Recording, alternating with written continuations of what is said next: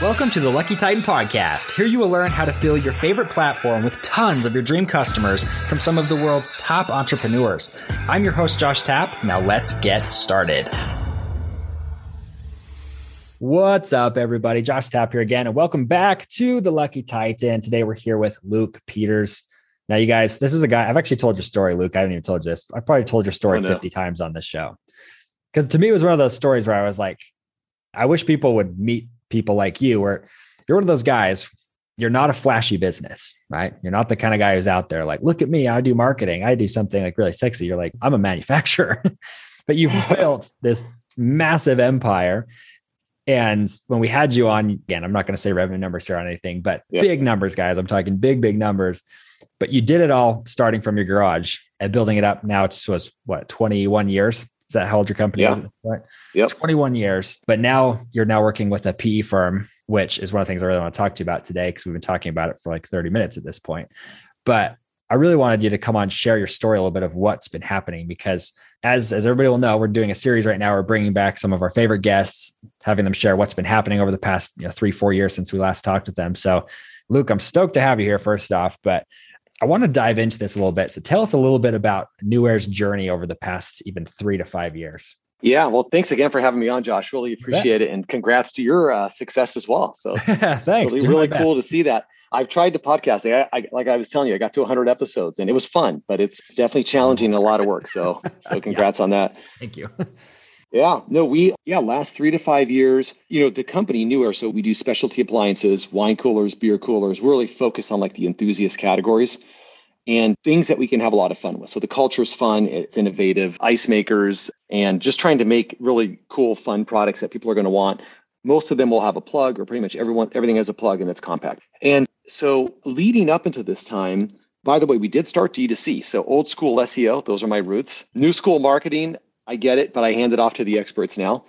And we grew the team, but there was kind of like a breaking point, I would say. It wasn't a breaking point, but it was just kind of like the company grew to a certain size and it needed a transition for the next level of growth. And that's where I just started focusing on people, and I wish I had done that sooner. So 5 years of just really focusing on bringing in the best people and then getting ourselves ready to become an investable business. So meaning prior to that, had a great company, but hey, what do investors want? They want financials they can trust. They want systems. They want a management team that understands the business, because most investors, most of them don't want to run the business. They want to invest in the business. Sometimes if there's another company or some sort of synergistic purchase, they just want the whole company. But I basically had to work on preparing the company to become investable. Things like getting audited financials, right? Which is like, as a younger entrepreneur, I'm like, whoa, no way I'm going to pay, $50,000 to have my financials audited. Okay. They're good. Like, why do I need to pay somebody else for that? But it's a discipline for that the company has. Cause in order to do that, you got to have really great financial people. You got to have a great controller and a great CFO. And what does it give you? Now I can, companies who have those types of financials can go work with the JPMs of the world and the big banks, and they can get asset-based lines at like really, really low interest rates versus, if you just have kind of the lower systems, maybe you're not going to be trustworthy to the big banks. So everything kind of has, it was all set up to become that investable company with a great team. Okay. And then along the way, there's all these things that we had to do. Yeah. Well, what's been unique, Luke, is like, as I've been interviewing you and, a lot of other successful people, and it's just finding that getting past that $1 million barrier, it usually isn't a marketing or a sales problem. Like, usually you've already kind of got some sort of system that can produce sales, but like you mentioned in there, it's team. And then it's the stuff that nobody really wants to think about, which is auditing the financials, making sure you have your legalities taken care of. And, the sort of things that nobody really wants to think about, but those little things are hireable, which seems to be what you've been excelling at as far as prepping your company for investment. So walk me through a little bit of that, of what that looked like as for your team, as far as like, who were the key hires to help you prep for investment? Well, actually, so we'll take a step back. A lot of times, smaller companies, they won't have like a real clear hierarchy. And a lot of times, maybe the entrepreneur will be doing all the work and kind of getting his or her fingers into everything, right?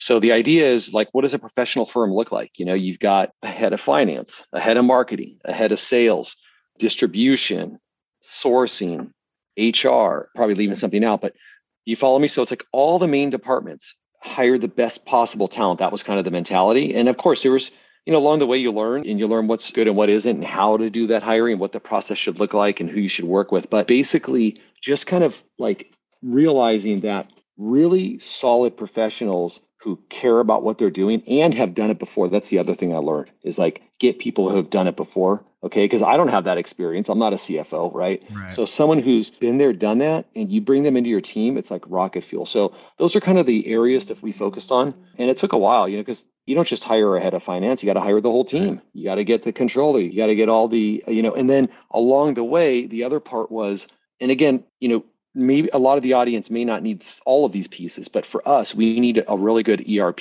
Okay. Like a, you know, a system that the company ran on. Right.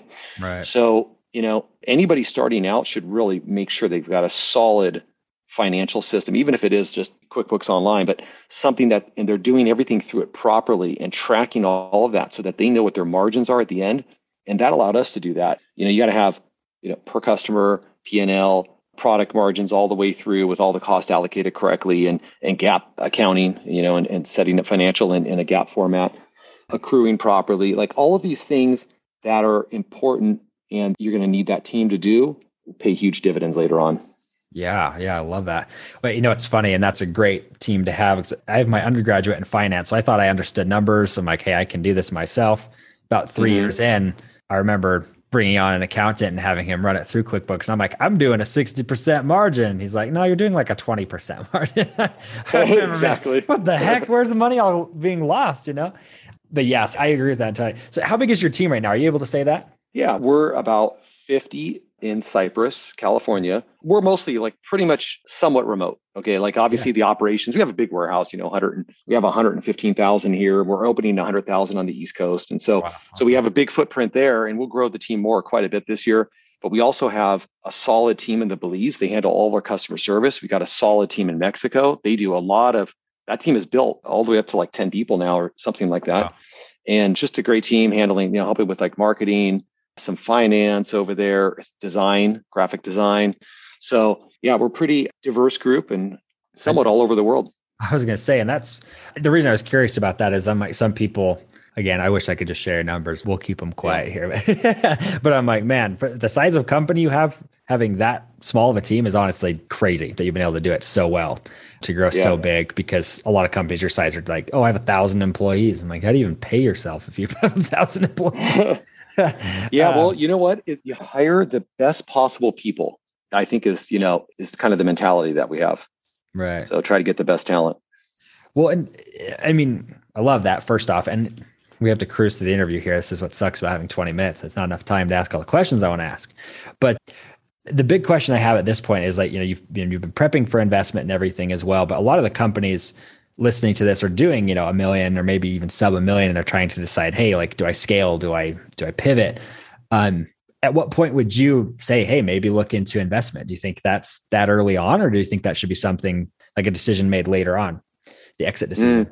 Yeah, I think probably it's too early for most of those companies. I mean, because I think the entrepreneur, it's okay. First of all, as you know, it's a very mental type of job. Okay. You're going to have your highs and your lows. You got to be really careful not to make a bad decision when you're having your lows. Yeah. You're just, you know, what's someone going to be left with if they exit, you know, on $1 million business? They're going to have to go right back to work. So if you've got something that's working, I would say what that pivot might look like or scale might look like is focus on the team. I'm assuming the product's solid, right? So first you got to focus on the product. So that's everything. But after that, you know, focus on building the team, which is another word for saying focus on building your business. Right. Yeah. Building the business. So bringing in an expert, you know, someone to match. Obviously sales and marketing is the first place probably that somebody should bring those expertise in, because then usually the entrepreneur is generating the sales and marketing. So, okay, bring somebody in who can do that. Now you don't have a job. Now you're making a business, you know, now somebody is working on the business when you're not. And there's a little bit more of a, you're probably going to have better energy to continue with the company versus being, I think if people exit when they're at $1 million, it's probably because they're just grinding, you know, and it's just like beating them up and they want to get out. So that's a way to kind of say, hey, get back in it, because you're not going to get a big enough cash out And you could, if you take that thing to say 5 million EBITDA or try to hit that magic number, $1 million, on the profit side, then it's really going to be worth something. Yeah, I would agree with that. And that's why I was just kind of curious, because I was coached when we were right around a million. They're like, hey, you should go out and you should be the acquirer. So be acquiring other companies. And then so you're building up a big enough asset. It's not even like, hey, you're coming at this from an investor perspective. You're coming at it as, hey, I need to build a large enough asset that makes me purchasable. And so from my perspective, I was like, hey, I could invest in other companies, but nobody was even looking at buying our company because we're not even on the map yet for a PE firm, especially. So for you guys, you've recently just had a PE firm enter with you guys, right? They've invested with you guys at this point. Yep. Are you allowed to share names and everything with that? Yeah, no, for sure. That part's all been sent out. So it's called Guardian Capital Partners. They're out of Philadelphia. Fantastic firm. They're just kind of like us. We're kind of a scrappy company, a humble group, and just work hard. And they're the same way. And they have a fantastic team. So we still run the business, they assist us with a lot of other expertise. And the idea is just to grow together for, the next exit. Love that. And so how'd you choose them? I'm just curious because like you and I have talked about, I've worked with a lot of VC firms and PE firms, and a lot of them, they're just jerks. They're just not fun to work with. Yeah. So I'm just curious how you picked one without fear. Yeah. Well, here's the other thing, especially for entrepreneurs who are maybe, if some of your audience is like, get good advisors, okay? Find a way to get good advisors. It could be the problem with some of the networking groups is like, sometimes you might be surrounded with a lot of companies your same size. Try to find people who are like 10 million, 20 million, whatever, just a lot bigger than you are, because they've been there, done that. And I had some really good advisors who have been through the PE I had like 3 of them actually.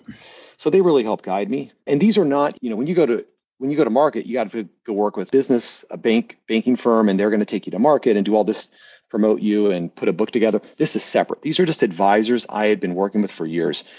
And basically, you get to interview all the PE groups. So we had a lot of interest. We had choices on who we wanted to work with. So that's good. Not everybody's we were really fortunate to have that opportunity. Sometimes you may only have 2 or 3 companies or groups that are interested in investing, and then you're going to have to decide who to go with. But yeah, so that's a long answer. Short answer is we had some choices and worked out with a good group. I'm glad you ended up with it.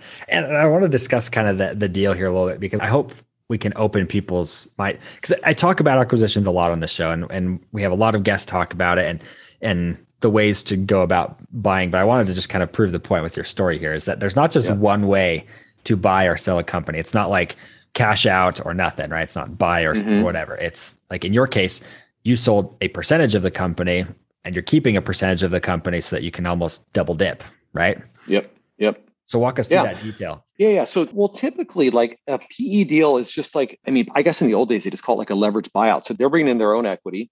Then the company that's acquired, oftentimes, again, they don't want to run the business. They're buying the management team and the company, and it's an investment. So I still retain a large minority. They buy the majority. And also there's, a chunk that's set aside for some of the key staff of the company as well. So there's opportunities for a lot of people to grow. That's also a really nice part of it. Yeah. And that's how most of the deals work. Not all of them. There's different ways. And it also depends on the size of the company. Sometimes with smaller companies, it's going to be 100% buyout. It might be an earnout. So the bigger you can grow your company, kind of the more opportunities you're going to have, because these deals are really expensive for them to do. Okay. And since they're expensive, they're not looking at companies. Generally, they're not looking at companies that are maybe at $1 million level of profit, even a profit. It's so much work that a lot of times PE groups, their minimums are going to be like 5 million. Okay. And that's kind of where they'll start. So that gives a good idea of, now for marketing companies, it could be different, but there's generally, that's about right. Yeah. Is that about right? Yeah. Cause it's a lot of dollars, on their part, and a lot of diligence and time and everything to do the deal. Well, and it's like when you buy anything, right? You don't want to have to pay an agency to do work for you and then have to do it yourself, and it works the same way when they're buying your company. They're like, I don't want to have to buy this failing company and try to fix it and bring my own people. They want to buy a successful company that's working, that they say, hey, I can just fuel this. And we all went off of it. So I love to see that happen. So there are a lot of shady people in that space. So you have to be careful with who you end up partnering with. But I think you found a great firm. So, hey, we are coming up to the end of the interview here, though. So Luke, I just want to ask you 2 questions. So the first one is like, what's next? Where are you guys going? What are you trying to do? Yeah, I mean, we just keep building great appliances. So we just recently had a partnership with Stone Brewery. I don't know if you know who they are. They're one of the fastest growing breweries, and a lot of fun. Like, their image is a lot of fun with the gargoyle on their designs. And so now we're making beer coolers. We got their cool design team at work there. So doing more projects like that, you know, we're getting into just a lot of fun beer, ice, and wine categories, others as well. We do heating, cooling, all kinds of refrigeration, but we're really gravitating towards a lot of these fun enthusiast categories that are really talkable. So our marketing, we like to work with influencers. So we want to make products that they want to show off on their social channels and that are fun and engaging, and that kind of separates us. Yeah, I love that. It's cool you guys have an influencer strategy. I wish I had more time because I would have dove further into that. But yeah. Just to kind of wrap up the interview, what would be your final parting piece of guidance for our audience?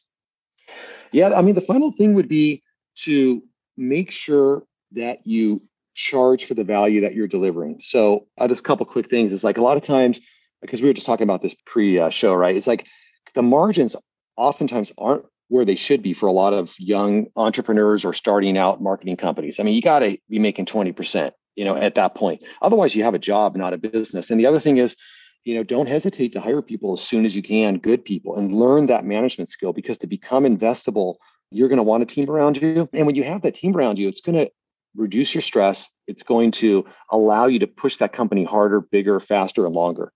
So those are the main things I wish I'd done sooner. I hope that you enjoyed this episode of the Lucky Titan podcast. If you've learned anything from this or any other episode, make sure you rate it and share it with another entrepreneur it could help. Thanks again, and I'll catch you on the flip side.